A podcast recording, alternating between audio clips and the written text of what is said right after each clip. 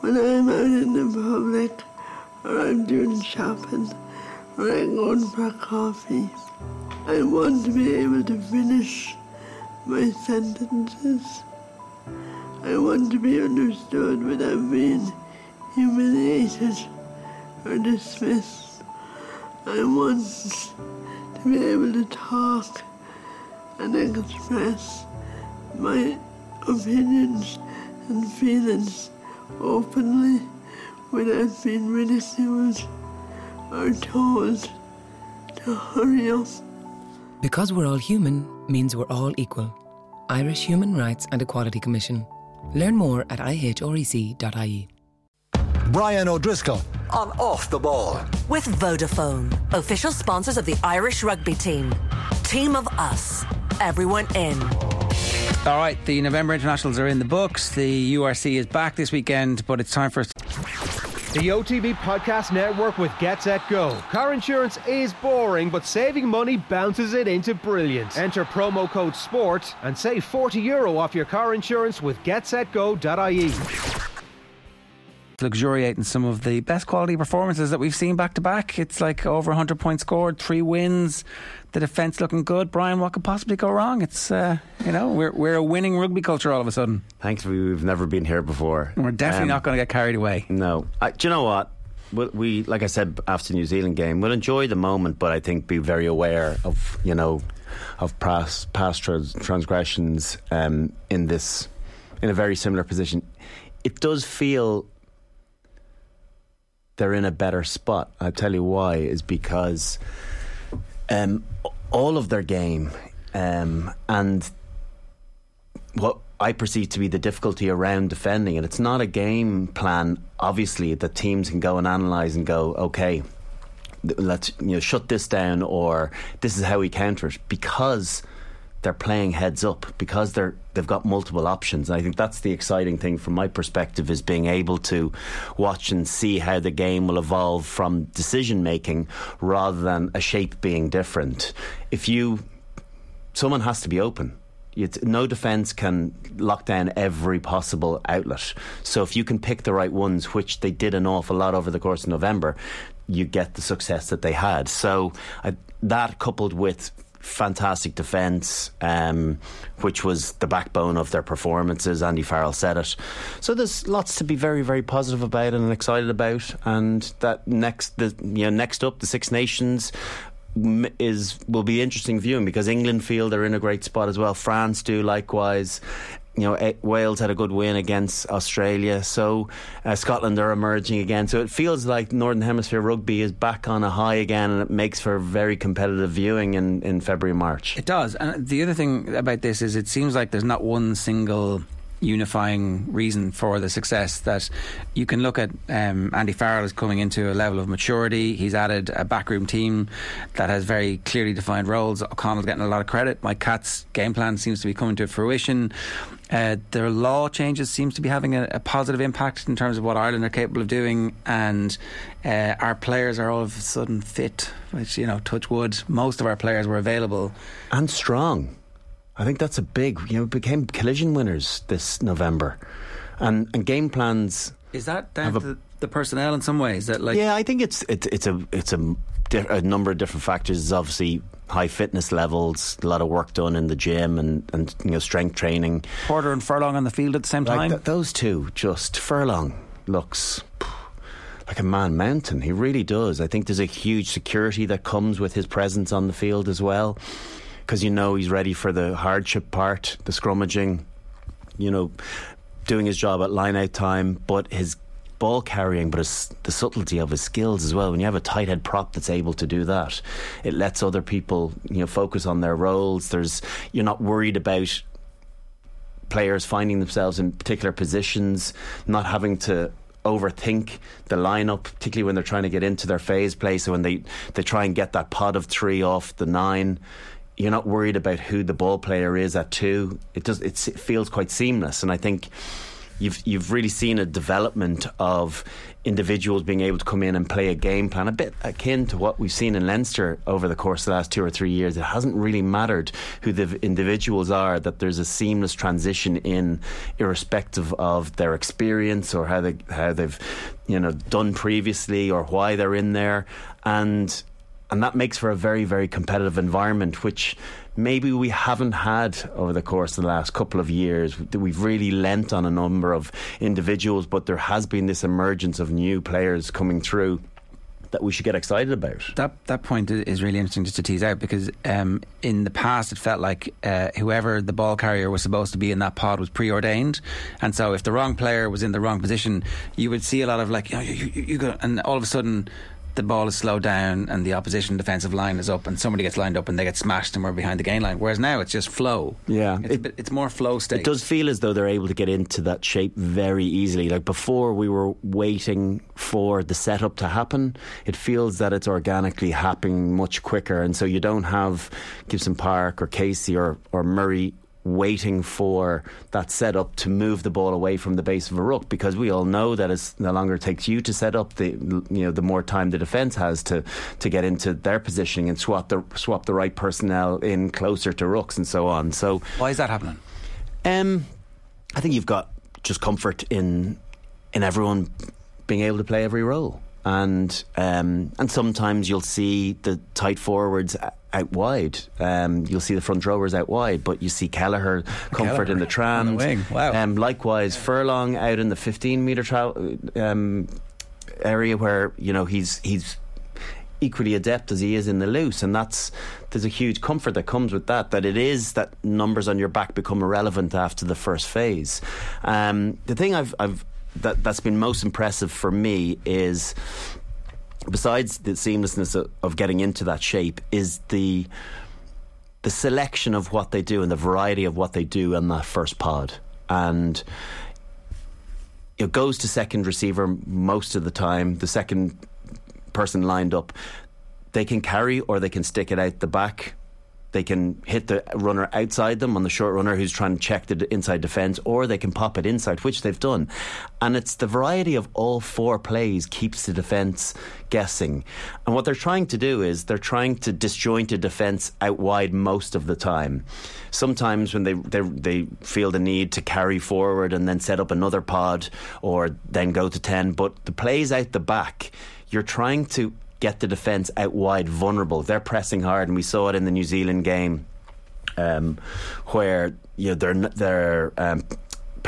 tried to play high a couple of times and got caught out, because they've got the right depth out wide to be able to pick the right pass, to run the right lines. And a couple of times at the weekend, Robbie Henshaw probably played a bit too aggressively, having not been in that system that regularly. So for him, to be able to learn his speed and timing on striking onto it, or just being the playmaker, that'll come with more time in camp as well. But I think it's how they've kept the defence guessing so much inside, so they're sticking the first 4 or 5 defenders from the ruck, and it creates this dogleg outside, which is a nervousness from a defensive perspective, where you want to have the security of that one line, but all of a sudden if you're shooting out, you got to make the read right, and if you get it wrong, you can really be put to the sword. What makes this a little bit different as well, it feels, is that we haven't thrown out the possibility of using the strike plays or the accuracy at the breakdown. That was the hallmark of the Schmidt era. By keeping Andy Farrell from that coaching ticket, we're actually able to lean back on all of that, and that's still all there as part of the IP. And I think a huge amount of that, though, certainly the ruck is very poorly centred.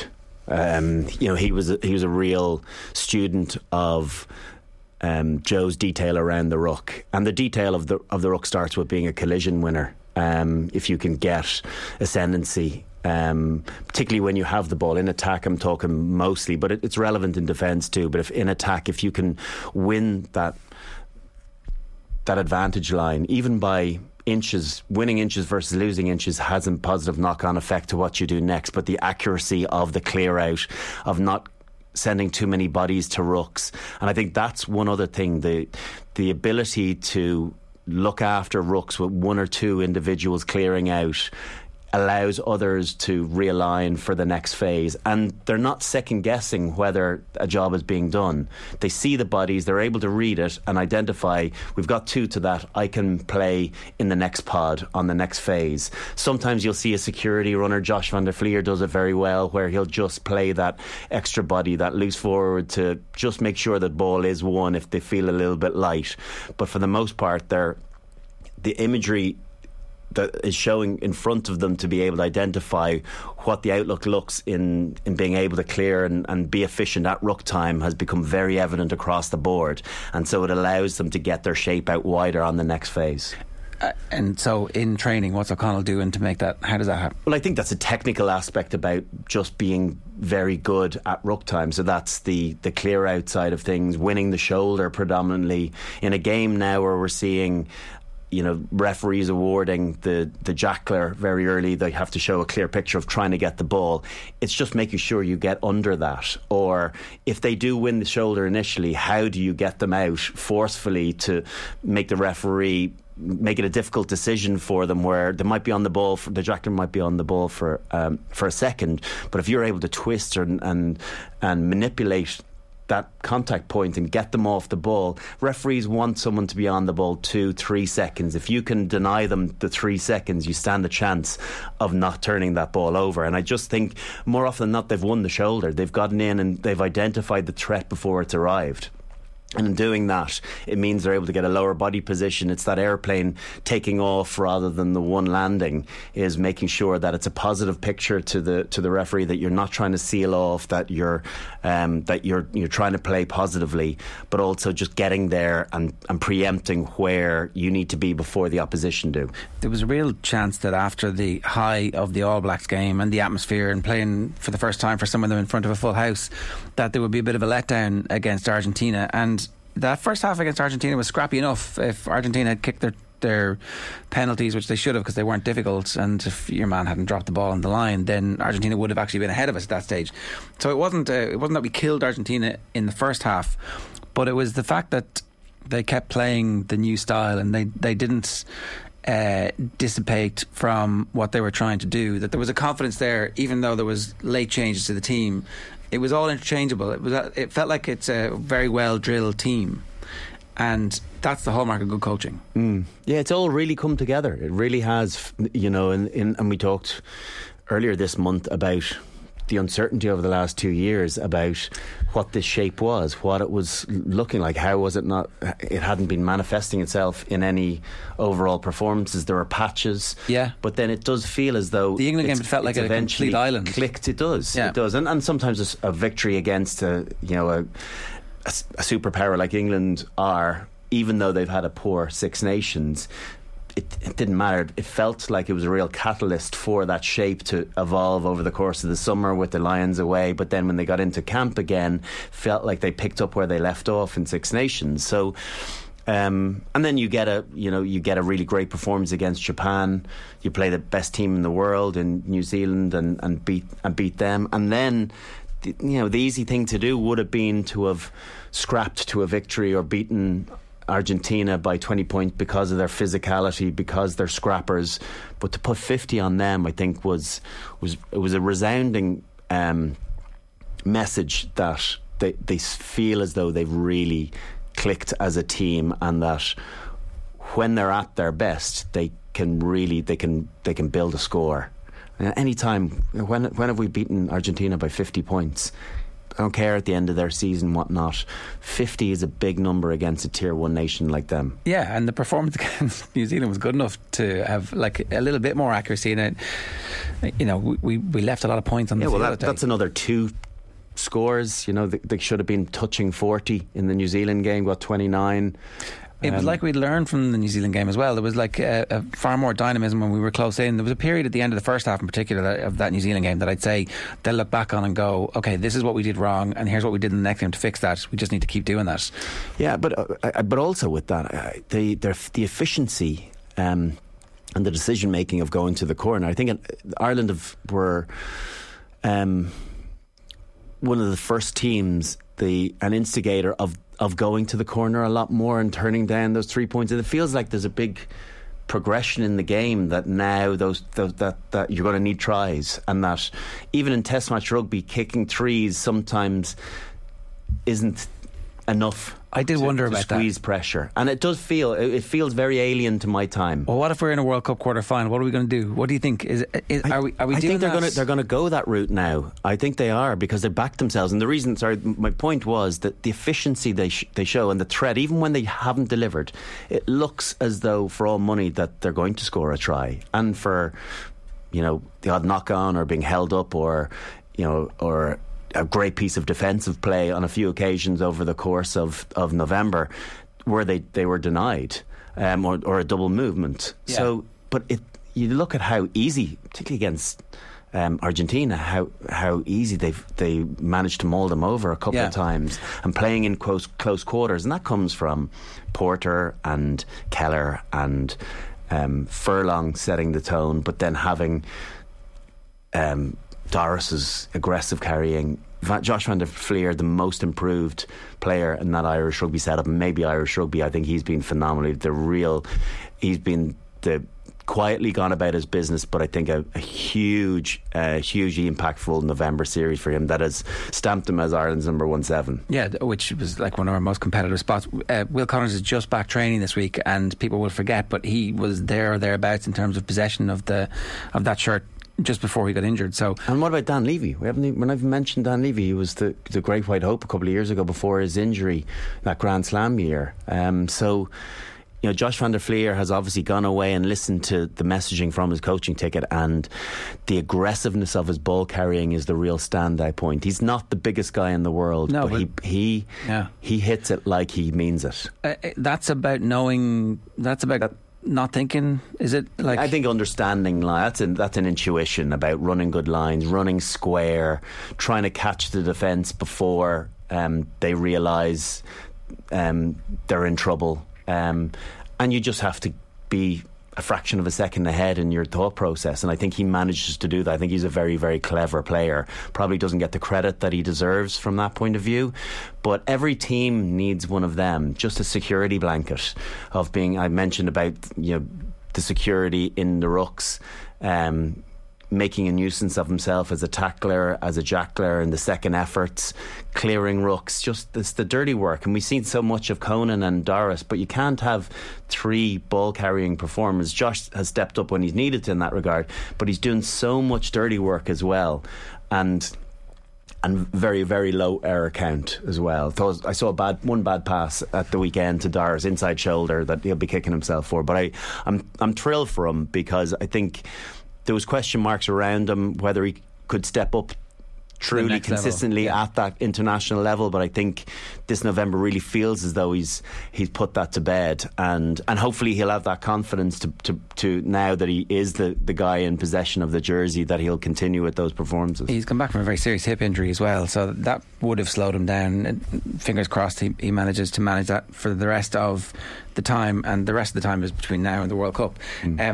Next year we have 3 tests in New Zealand, we go to London to play England, and we go to Paris to play France. So we should enjoy this now, because next year is going to be a very serious year in terms of our credentials versus those, and we learn a lot more about them.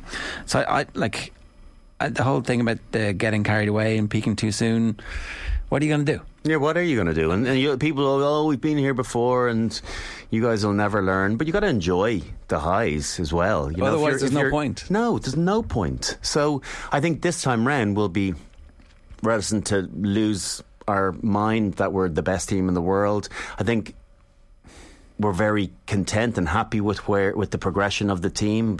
So much of the messaging has been, this isn't us at our peak, and it's almost self-messaging, I think, that they realise they need to continually evolve and get better and produce. But it's a lovely time to be able to look back on the last month and be excited about looking forward without putting trophy expectations, or you would imagine that they should be targeting a victory in New Zealand, one of the 3. Not expecting to win the series, but one of the 3, I think, would be hopeful for on the back of the performances we've seen this November. Yeah, and they're definitely good enough to do that. The a couple of years ago we did a piece with Peter O'Mahony. He talked about the crippling effect of the nerves pre-match. He was fine once the game started, but he found the day before and it was the Shelburne part when it was grand, when it was you guys were out in camp, but once you got into the city centre and the match was imminent, he found that bit really hard, and he found the bit to the stadium hard. But then once the game started, obviously he was judging from his performances, it was pretty amazing. This week he was talking about enjoying the whole thing, and he played like somebody who was reborn and happy to be in the role of somebody who was coming on to close games. And this squad is not going to be a squad where it's just the new young kids who come in and all of a sudden everything is fixed by the youth. You're going to need to get big performances from him and Ian Henderson, who is, before he comes on, the most experienced player in the field. Again, that's a really good sign for the coaching ticket and the environment they're creating. You nailed it there. I think you don't want to beat up a previous regime, but I think there's a contrast to the World Cup messaging around, they felt quite stunted in what they, their development. There was over scrutiny of performance, and maybe the messaging wasn't getting the most out of them, even though the coaching had been very successful for a period of time. So it does feel as though there's an environment that they're flourishing in, that they're excited, enjoying one another's company. The coaching ticket, obviously, you look at all their personalities and they're all pretty easygoing people, even though they take their business very seriously. John Fogarty, Paulie, Fogarty's Simon on having a laugh as the water boy in the middle of the game. And Andy, all of them are quite... They're similar in many of their aspects of personality. And that seems to be having a positive impact on their players. It's I'm not saying that these things remain forever, but they should enjoy that now, and that comes with success as well. And success sometimes does paper over cracks, but it does feel a lot of what they're saying right now is that it feels like they've got an awful lot of input themselves, and they're playing heads up, and they're getting they're not overly subjected to a particular game plan or style. That there's a lucidity to being able to express themselves where they see fit, and they're thriving on the back of that information. Andy Farrell specifically said that we in the Northern Hemisphere have repeatedly been told about how we're hardworking, but he believes more than that we have skills, that we are skillful people. And it's not a message. I was drawing comparisons between that and what Stephen Kenny's talking about the football team. Is our football culture is not just kick and rush. We can actually be creative if we invest in people and tell them that you're capable of doing this, as opposed to constantly saying you're going to bash it up, we're going to be really strong at set pieces, we're going to smother the opposition, don't try anything else. I have to say I'm looking on enviously at the moment of the style and how many people are looking for the pass. They don't throw it every time, but as offloaders. Yeah. By not throwing it every time, you keep everybody honest. 15 years ago, there was 3 or 4 offloads in a game if you were lucky. And so it's a mindset then. You don't run the support lines of that. Because you know it's not coming. Because it's highly unlikely. But now if you look at every time they win a collision, they're trying to get their arms free, get through into the space and look for someone to hopefully get through that hole. If it's not on, fine, recycle. But it's they're trying to play heads up and what's in front of them and express themselves. And I do think that is bringing the best out of them.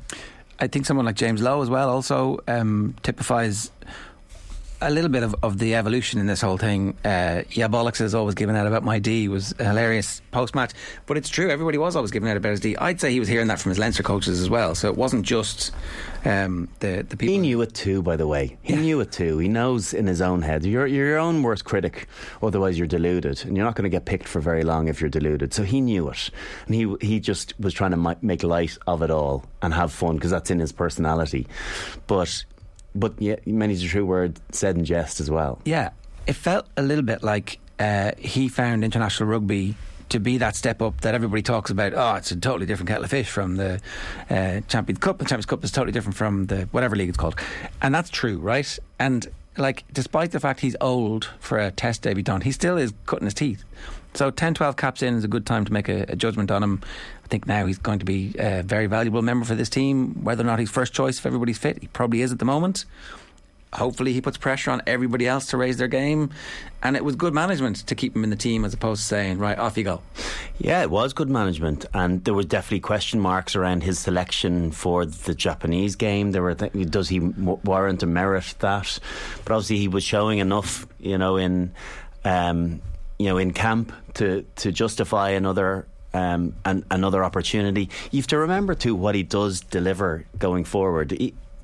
Even though he was kind of somewhat negated in his attack performances in the early Test matches, because of that bigger physicality.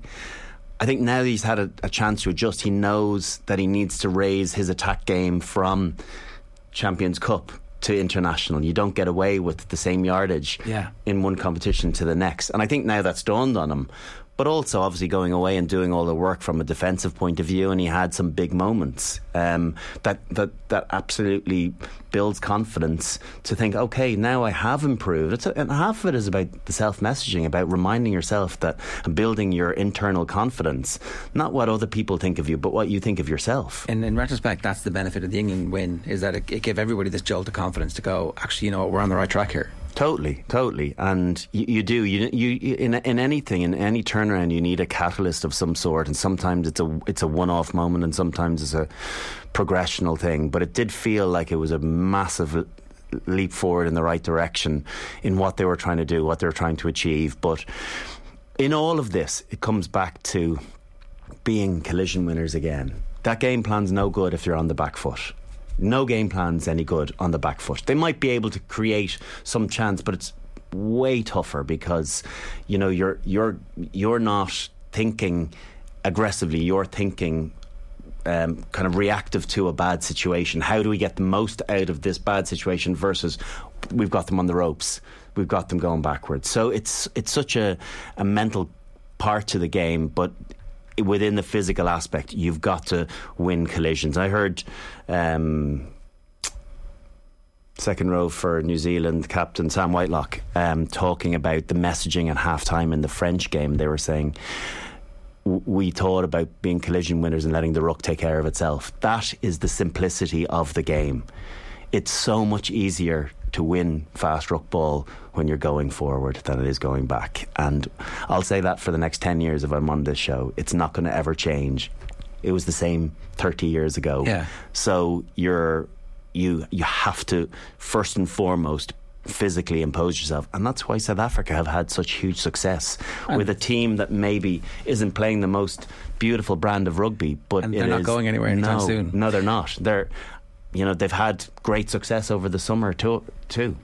Is it wrong that in what we're doing at the moment, it seems like we're trying to be smarter about the collisions, that it's not just brute force, that actually we're employing more footwork, and we're the offload at the point of the little pop pass before the collision happens, is that you set it's your strongest part against their weak shoulder, that it's not just stereotypical, we're going to bash you until we're dead. But sure, like we've learnt in the past, trying to take people on at their own game. England, South Africa, France, New Zealand, we've come off second best consistently. To beat those teams, we're going to have to use that physical prowess and ability we have. But I just think of the France game where we beat them up. Yeah. We beat them so badly that 5 of our players were left bloodied on the ground to the point where they were out for 6 months. We've got to beat them with an intelligence now and make life easier for us, for ourselves. We don't have the same number of athletes that other teams have. Those teams that I mentioned, we just don't. Our depth goes to 30, maybe 35 of really great quality now. But beyond that, it's a significant fall off. So we want to hold on to them. So how do you modify your game a little bit just to make it that bit easier to play week on week, to play uninjured, to play for 60 or 70 minutes as a front rower, to not take on, endless amounts of ball. I remember a really good analogy is Skultberger. And remember his early days, that blonde hair bobbing up and down and running in and just trying to make holes for people. you know, he had then had a long-term injury, had a bad illness, and came back, and there was question marks as to whether he could do it again. And he became a playmaker. He realised, if I want to stay in this game for another 2, 3, 4 years, I've got to modify and change things. And I've got to present one picture and then become a distributor out the back as well. And that's what you're seeing in that front pod. You're seeing the same picture each time of carrying forward aggressive lines outside and inside and out with someone out the back. And until the very last second, a defence is going, I don't know which option this is, so we've got to respect them all. And then you pick the right one, it creates space and uncertainty elsewhere. And the variety of it. If you throw that every time, well, players will play off you. Whereas you see Furlong and Kelleher, they get stuck with the pass, they don't pass on rubbish as well. They carry and go, right, you know, hard yards here, yeah. Let's build on the next phase. It's just really smart decision making in kind of what seems like moments that aren't impactful in the game, but all those micro moments have a big overall outcome. It is the aggregation of over season as well, and like even if it's 10% fewer rucks, that means 10% less impacts and all that kind of stuff is hopefully going to help our injury profile. To keep pumping the hype machine for a couple of minutes time before we start looking at what else happened over November, which might slow us down a little bit. If Stephen Ferris and Jamie Heaslip were like hewn into one human being, you'd get Caelan Doris. That's what it felt like over the course of it. It was like, wow, look at this, because he's been very hyped. We've been hearing about Doris for about 5 or 6 years. We're like, wait until this guy. And I was like, he can't be that. He couldn't possibly live up to this, but he's living up to it. That was. I think you're not. No, that's not a fair phrase to say. You're doing him a disservice, because they were two phenomenal players. But I think, genuinely, the potential he has, I'm not saying he's showing it yet, but I think you can potentially incorporate Dennis Leamy's hands in there. And I think you've got the amalgamation maybe of those three players, all those together, the best version of that. I think that's what Caelan Doris could become. He's a real rugby smart. He, again, isn't afraid of getting his hands dirty, but his link play and overall intelligence is the exciting thing. And you've obviously got the athlete, and his ability to ride out that initial tackle from Matera for his try and then go again. Like, that takes a proper athlete, because Matera hits like a dump truck. And he thought, "Whoa, I've really hurt him," and he went again. Yeah, and it shook his feelings. There's no doubt.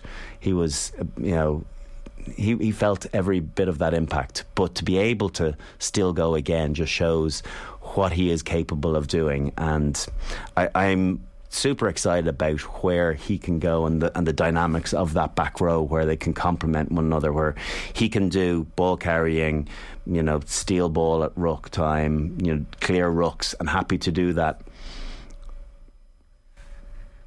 Not Richard Hill role, but a role of a bit of everything.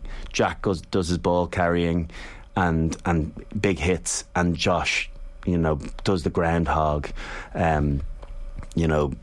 ball carrier where needs be. It just feels like there's really nice balance there at the moment, and then you've got the likes of Pete coming in to be able to play any of those positions and have big impactful moments as you want from the bench. Yeah, and drive standards and make sure that no one's getting carried away, and then they might not get in the Leinster team. Who knows when they get back to Leinster as well.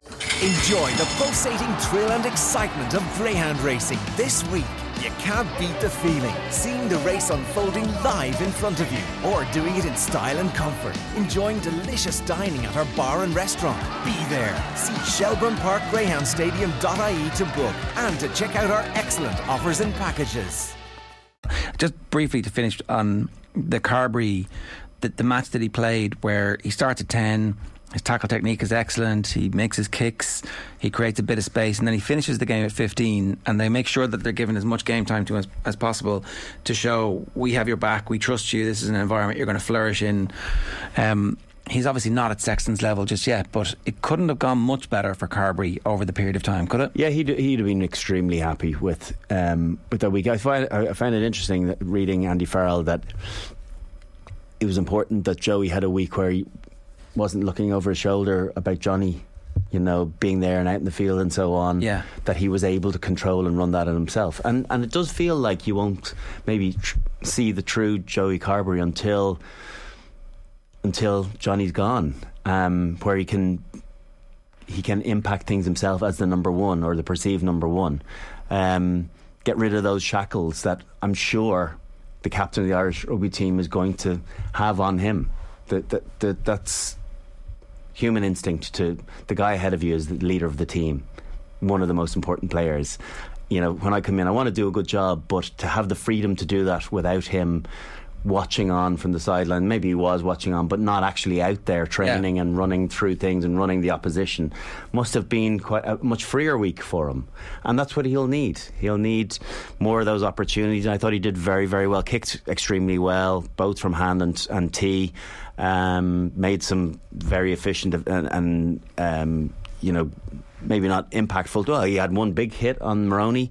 The rest of them, you know, a lot of neutral tackles, which is really only all you'd expect really from your right half in most teams. And then they didn't lose their shape too often. He got the ball once or twice behind the pod where it mightn't have been needed, or he could have just played in that support role behind it. I don't know whether that was a communication issue between Murray and him. But there was no panic.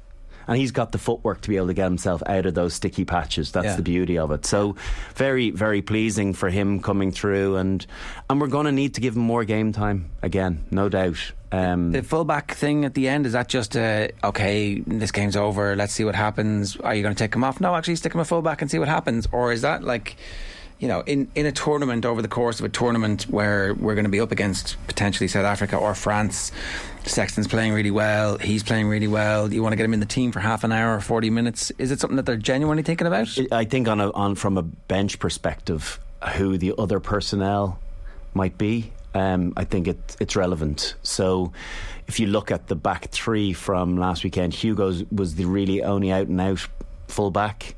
James Lowe could play there at a push. Balakun, no. Doesn't have the kicking game for it. So you're going to have someone that plays wing and full-back on the bench there. Unless Joey Carbery's a 15 option, and then you can start looking to centre come winger rather than, you know, a natural full-back. Yeah. So it does bring... So someone like Keith Earls, again, I know he's played full-back, but... You know, he's a better centre and winger than he is a full back. He's played more minutes there, so it just comes down to your 23 selection, I think, rather than necessarily finding a role for him in a World Cup game. Yeah, okay, that makes a lot of sense. And I mean, they're very open. We're already thinking about these things. We're on a 2-year journey here, and it's working out for us.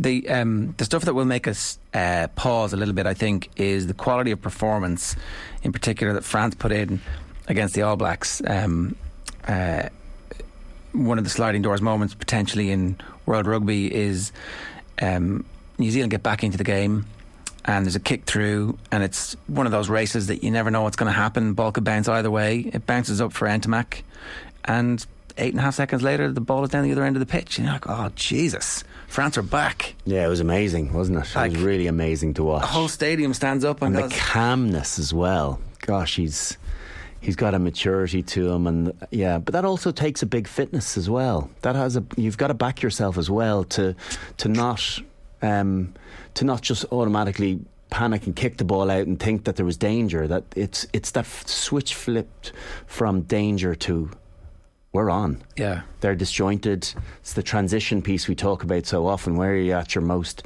vulnerable is when you turn the ball over, because you're attack minded, and how quickly can you get into defensive mindset? And some teams struggle. And depending on particularly those situations where it's almost a try scoring opportunity, so the team is littered all over the pitch, so they're all of a sudden they're defending in ones and twos. That's where they're at their most vulnerable. So if you have the wherewithal to go right, turn that defensive situation where anywhere in the stand will do to hang on, we're off. And then the subtlety of the hands, the link play, like all of it was magic. And I think watched it back about 3 times. No, and even Wokey, I thought he made the right play. He didn't butcher anything. Winger stayed off or centre stayed off. he's got to carry that. He's got to go forward, and you play the next phase rather than shipping on something where you're going to get tackled into touch, or you'll lose that next collision. He was aggressive and said, right, I'm going to pin my ears back. I mightn't get there, but then come and support me. And they were scrambling at that stage. So it would have been one of the all-time amazing, amazing tries. A real pity that it wasn't. The fact that they tried it, though, and like you can see how that is just the type of thing that your whole culture, and DuPont being the best player in the world at the moment, the combination of what they have a fearsome pack who are full of bullies, and they have some of the silkiest backs we're ever going to see. It's breathtaking. It's a terrible shame they're on the same side of the draw as us in the World Cup. But like, that would stop us getting carried away. We're not the best team in the world. They are the best team in the world. And the second best team in the world are South Africa, or maybe it's 1 and 2. And then you'd still probably put New Zealand. We'll see next summer. So we're in the... And then England. So we're like a top 5 if we're lucky. That's okay. That's an acceptable place to be 2 years out. Yeah, it is. It absolutely is. Yeah, we won't get carried away because, in a quarter-final that if we find ourselves getting out of the pool, which we still have to beat Scotland and or South Africa to do that, to get into that quarter-final, you're going to come up against an ex-nemesis in New Zealand or the hosts in France that are desperate to win this World Cup. They let the one in 2007 go. They really did let it slip. It was theirs for the taking. They had a great team. So... the building of their team looks great. I think their conditioning looks on a different level. And what Willemse in the second row, it's a big change, isn't it? Oh, he's like, he must have lost 4 or 5 kilos at least. Cyril Bai playing brilliantly for Toulouse and France. His offloading game as well as his work in the tight. Marchand wasn't even playing, and you have Movaca coming in at hooker and doing a brilliant job. And obviously that back row as well. You put Woki into, or Cameron Woki is it, into the second row, plays at 6, for club. But then Aldrich playing at 8, was nominated for Six Nations Player of the Year this year, and European player as well. So they're pretty good. These guys are good. These are really, really good players. And what they're doing is their best players are bringing the rest along with them.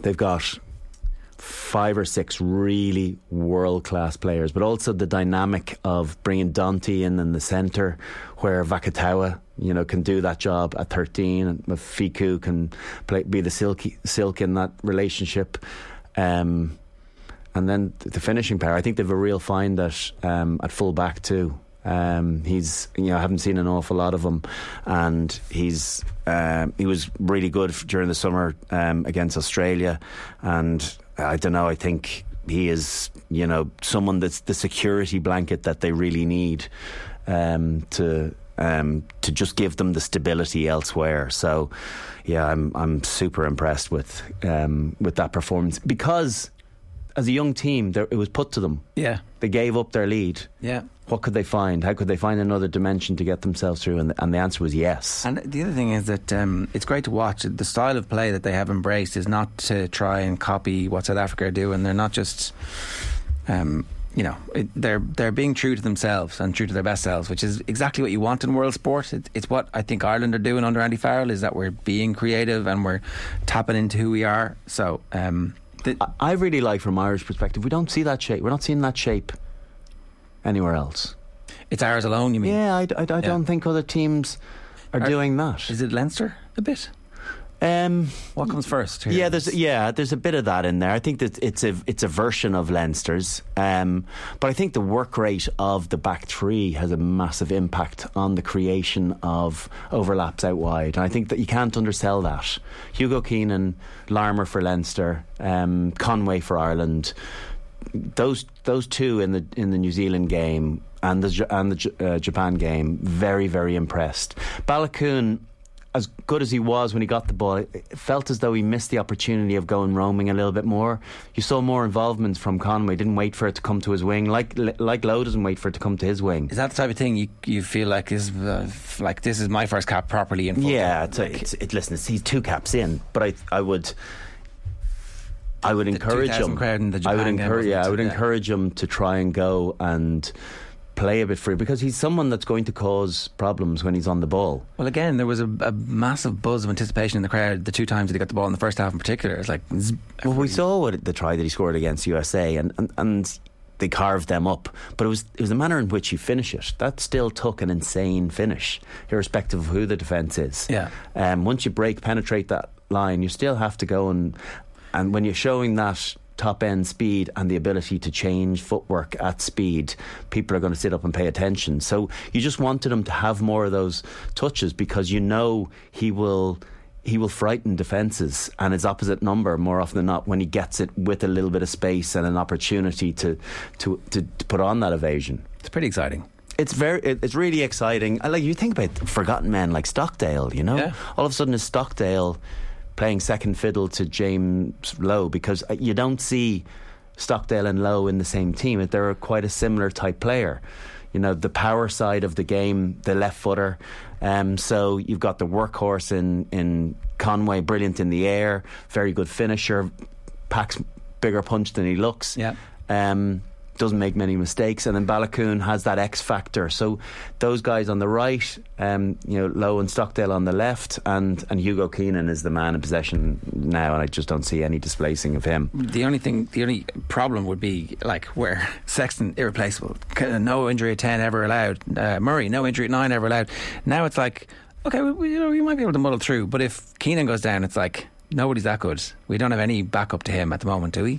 Who you can go, yeah, I trust you the way I now trust Hugo Keenan, who's been part of our lives forever. Yeah, probably not at the moment, but that comes with, he played 14 consecutive tests or something. All of a sudden you become very reliant on someone who, you know, people would have been asking questions as to what he was doing there. Surely he didn't belong in international rugby yet. He's played his way in a very short period of time, got into the Leinster team, into the Irish team, and now becomes undroppable. Undroppable.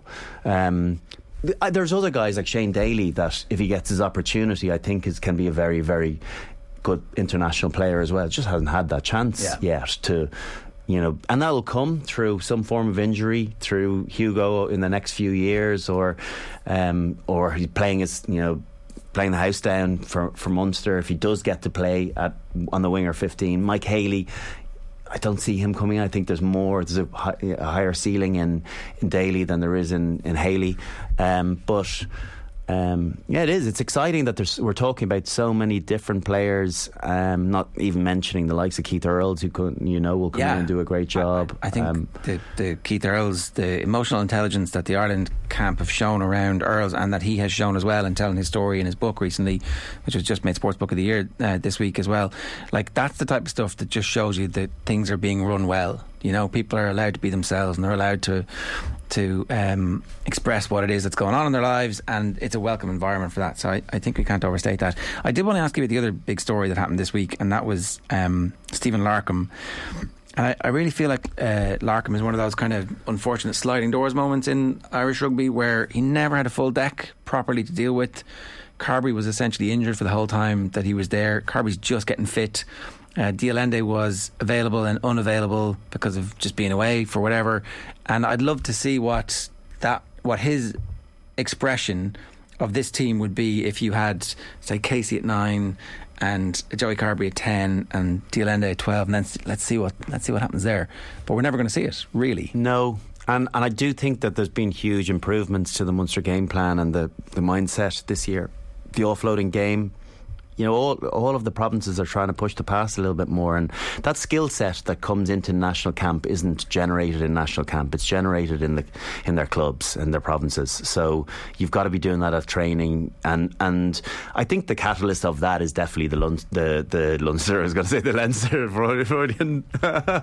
Leinster setup, where all the players going into international, watching them play their game and how they've developed and progressed, and then they're bringing some of those attributes back and say, this is what we need to change our game plan to compete with the best in the business at the moment, or one of the best in the business. Because there is a view out there, and Keith Wood was talking about it this week, where he was saying that he still feels that Munster are still playing a little bit South African, that Van Gran is still being a little bit old school and that they're still happy to do. So there's some games where it's all singing, all dancing, and then the team will change, and then the next week they'll come in and it'll be one out runners. Now, okay, I'm oversimplifying a little bit, but that was kind of the, and that there was yin and yang there, and Larkin was the important part of that, but was like no. And Van Gran, it's you know, symbolic. He's going back to his spiritual home this week in South Africa, and there's still no confirmation that he's signed up for the 2-year deal that has been mooted. So you'd imagine on the back of this news, they wouldn't want to lose him. Also, it'd be interesting, wouldn't it? And you always question in those situations the chemistry between a head coach and an attack coach when they leave after a couple of years. I know it's his third season, but he came in the middle of his first one, so he didn't really have a chance to stamp his authority in that shape. So realistically, he's had 2 runs at it, and I do think there's been a big progression this season. So, you know, he talked about family reasons, and maybe that is very, very much the case, that his family haven't settled and they want to go back to Australia, and there will be opportunities for him in Super Rugby back there, but yeah, it is a shame that we mightn't be getting to see the best of what Stephen Larkin can contribute, because it does feel like it's an improvement again. So I'm going to say his year 2 was really year 1. And then, so an improvement in year 2, what could year 3 look like? And they've got the personnel now, players to be able to play that style. Dielende, I must say, even from his World Cup performances, he's a miles better player than I thought he was. I thought he was a very good Springbok standard, physical, good defending player. He's got way more to his game than I initially had an appreciation for, and he's one of the in-form players in the world at the minute. Hardly ever makes an error, brilliantly defensively, spiky. Oh, he got an edge, and yeah. And so I can see him fitting into that Munster setup, but there's going to be a big price tag on his head now. With this next contract, I don't know, what is he, 27 or 28? So his next 2 or 3 year contract will be big. So there'll be lots of people biting at getting his signature. Tadhg Furlong's out of contract at the end of the year as well.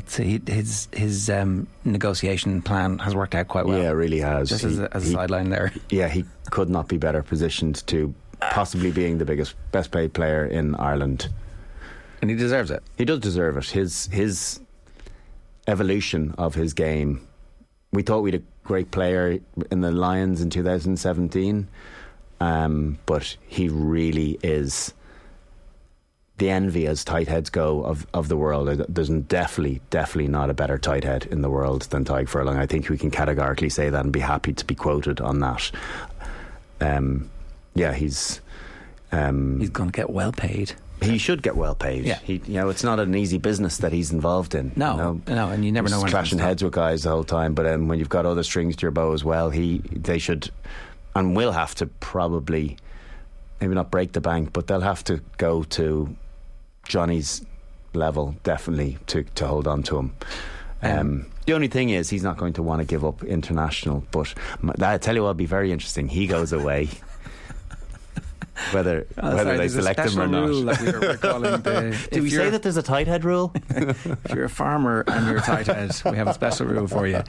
There's no obvious Irish candidates, or are there, for the replacement for Larkin? Mike Prendergast was mentioned by Keith Wood. That would be interesting, obviously. He's gone off and done really well for himself. Are there any others that are out there? Because Brendy's gone. Is he in Claremont now? Or he was in Rastling. Trying to think where he'd moved this year, but he was still at Racing, but I can check on that. No, I thought he moved. Anyway, he has obviously impressed. To be honest with you, I don't know enough of, other than watching the style of play of what Racing have done, and the guidance he's given. I bet you he'd say he's not even really a coach of them. He's a facilitator for them to show their skill set. They just play heads up. There's so many smart footballers in that Racing team, particularly Finn and Vakatawa. So when you look at their quality, is Fiku playing for Racing this year as well? I think he is. Is it harder to work with a team that's those like, and to try and get them to do stuff? No? I think that's easier. I think you just go, off you go, lads. Here's a bit of shape. Here's an idea. What do you think about this? Because their IQ will be as high as his. Certainly in Finn's case, and Vakatawa sees space, sees opportunity. And Fiku likewise really understands space and the speed of a pass, what it can do versus trying to run into that space. So if you look at that three-quarter line, that's pretty exciting. So and he's in with the shout with his he has to be, you know. He obviously, I mean, he's gone off and built the international IP from another country, and he's done very well with it, so he will bring back lots of other thoughts of what he learned from as a player in Munster. He's got to be in the conversation, and nice to be able to bring your own back, because they bring that passion aspect as well. Anybody else obvious in the Irish? Maybe Jordy Murphy. He's, I know he's out of rugby at the moment, but still keeping his eye in on what opportunities might lie there. So I think he is, from my experience, is a brilliant thinker of the game, sees and understands space very well and the creation of it. I would, even though it didn't go great for him in Leicester as a head coach, I think maybe he needs to cut his teeth a little bit more. Well, that was a very difficult job to walk into in the middle of you're kind of already part of the system that's struggling. And also, it was a struggling team. The personnel was a big change. The expectation was very high, but yet the personnel weren't there to be able to match that expectation. So it did feel like a real cyclical piece where he got the trough of it, and unfortunately came out the worse for it. And now all of a sudden, you see some personnel coming through, and Kevin Sinfield and Borthwick, and obviously their coaching has done wonders for that, but it does feel as though some of those foundations, I'm sure, were built by Jordy and his team to allow them to do that. Yeah, okay, so there's enough there. And like, maybe the other thing is they do go out and they get another Stephen Larkham style person who injects a massive skill set into it, and that's not a bad thing either. But it just, the issue is, what role do you give them? Do you get them to come in and do play attack? Is it an inherited attack game? Do they fit the same philosophies that your team that has been built in the last 3 or 4 years fit? So it's a trickier one, and that's what makes it all the more frustrating. That did feel as though that they were building something there. Who's picking it? So obviously you talk about the chemistry need for Van Gran and that person to come in, for them to like each other, to have similar philosophies, and whether they're willing to bite their lip and play the Van Gran style or the style that Larkham leaves behind and go with that, or whether they want to come in and tear that game plan up and hit them with their own one. It's a tough call. That's a tough call. You'd have to imagine it's the former, that it'll be someone who'll come in and buy into what the development of the environment has shown in the last number of months, in particular this season. It's a big decision for them, and they've got to get it right. A reminder that Rugby on Off the Ball is with Vodafone, official sponsors of the Irish rugby team of us, everyone in. The return of the games this weekend, and then the quick fire into Europe. It's actually not a bad time of year. Do the players enjoy this time of year? Listen, they're bouncing after that November, so I think a lot of them will be off on holidays for 3, 4, 5 days, right, and just to recharge the batteries, because the funny thing, particularly with Leinster, and obviously it'll be different for the other provinces, with lesser numbers being filtered back into the team, but they've all been playing together. 12 of the starting team against the All Blacks and so on. So it's not. Also, they're comfortable now in that environment of fitting in, and they play a relatively similar style. So I don't think it'll be overly difficult. I'm not sure who their first Champions Cup game is against. Wasps, is it? Can't think. But they won't need to all play this weekend. But that's been their hallmark the last while, is different teams, just personnel fitting in. A bit like Ireland look as though they're developing themselves, whereas the other provinces, D. Lande, I'm sure, won't be getting this weekend off. He'll be back in. Straight back in. Yeah. They got to get their money's worth. Yeah, well, he hasn't played yet this season for them. It's been the world's longest rugby championship and November series. There is a Barbarians game this weekend. It's the final game of Rob Kearney's career. A going away almost as long as yours, it has to be said. Yeah. God, how embarrassing for him. What do you expect from Rob Kearney in his final game? Should I take the piss out of him and say it's not suited to his game, catching, kicking, Barbarians? He deserves a crowd to go out on. It would have been, to limp out with, in a foreign country. Yeah, there were crowds in Australia, but he didn't know when his last game was going to be. To have this moment, I'm interested to see how good his skills are, having not picked up a ball. I think he did a bit of training with Leinster last week to try and hone his skills. So that's not easy. He's been working on his fitness with the Cooley Kickums over the course of the summer, so he would always be a fit guy. He's in good shape.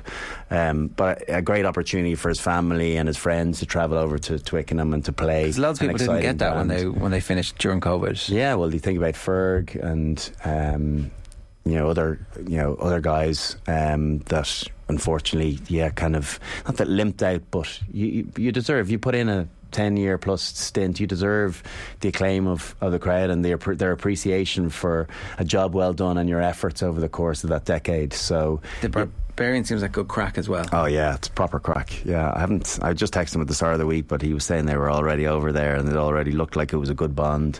So yeah, it's about, a good few beers early on the week. Try and leave it on Wednesday night. There's nothing to be had on Thursday night pints because you still have to play 80 minutes. You don't want to take the wind out of your sails. I've got one or two of my own Barbarian stories that I'll keep for another time on that front.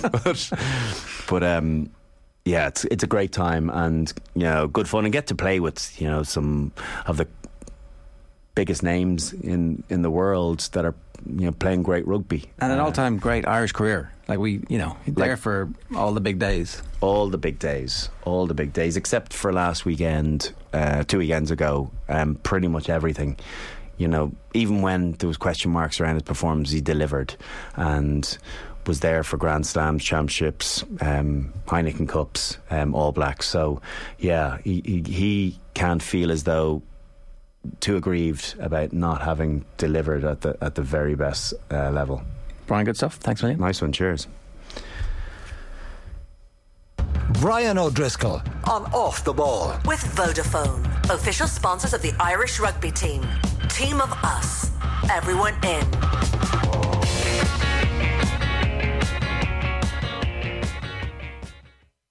In your corner, an undefeated champion, it's Irish Tax Rebates! Get the Irish heavyweight to help you reclaim your tax. The average rebate is a massive €1,092, and at 7%, it's the lowest fee in the land. Claim your 2021 tax rebate now at irishtaxrebates.ie.